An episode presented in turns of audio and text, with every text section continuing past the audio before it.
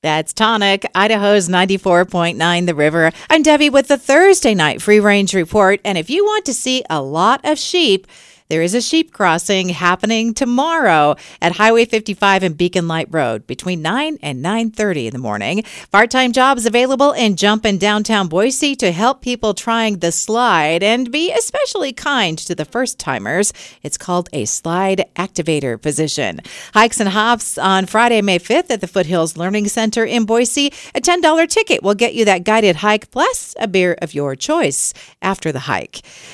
There's a big generational difference for me and probably you when I see that hose filters are for sale to make water safe when filling outdoor kiddie pools for kids and dogs. And we drank out of those hoses, right? And it wasn't even tap water. I think we had well water, right? Uh, the filter, by the way, is 40 bucks. Funny perspective on the giving groups on Facebook, and I belong to a couple of those. A man posted in one of them that, you know what? My wife is in this group and somebody giving stuff away all the time, and that's great. But a lady came to our house today to pick up exactly two granola bars that we didn't like.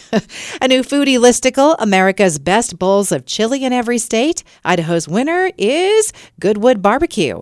And there's a new Tokyo cafe offering actors to sit with you and pretend to be your friends, and there's no extra charge for that. A new flavor for Premier Protein brand shakes. Uh, hey, I'm a fan of those. It's root beer float and vertical tastings for wine. I've never heard of this. It means that you taste the wine as it ages and learn how it gets better along the way.